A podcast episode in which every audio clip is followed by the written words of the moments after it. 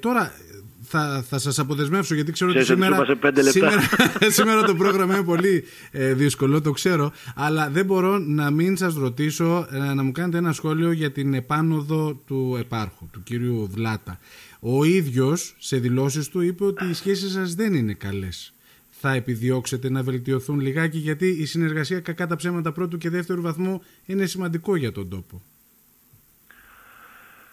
Αν ευθύνεται κάπου ο Δήμαρχος, νομίζω ότι οφείλουν και για άλλη μια φορά ασχολούνται με τον Δήμο. Προσπαθώ να καταλάβω γιατί τα βάζουν με τον Δήμο. Δεν τα βάζουν με τον Δήμο, τα βάζουν με τον Δήμαρχο.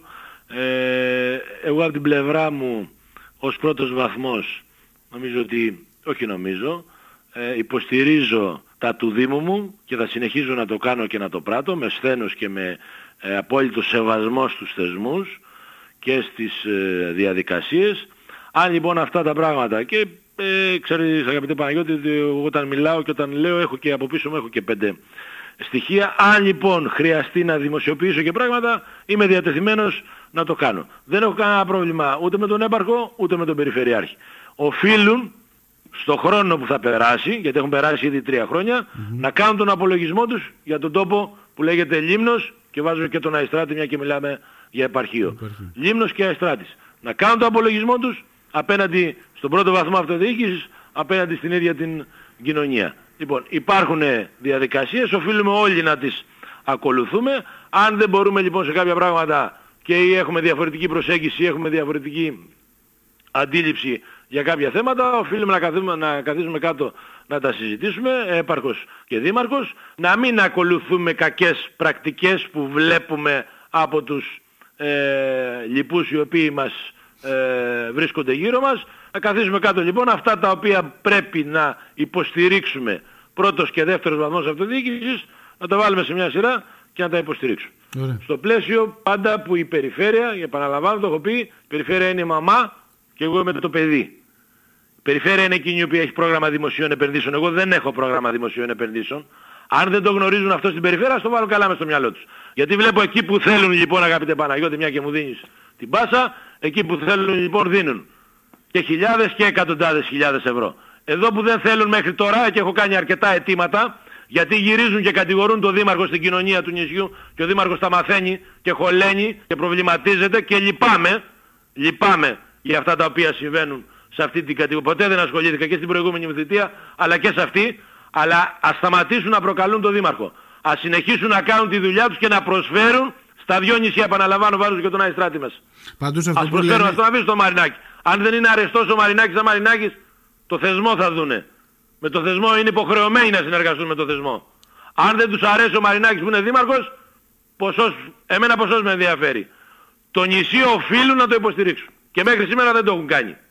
Πάντως αυτό που λένε είναι λεφτά υπάρχουν. Ας μας ζητήσουν.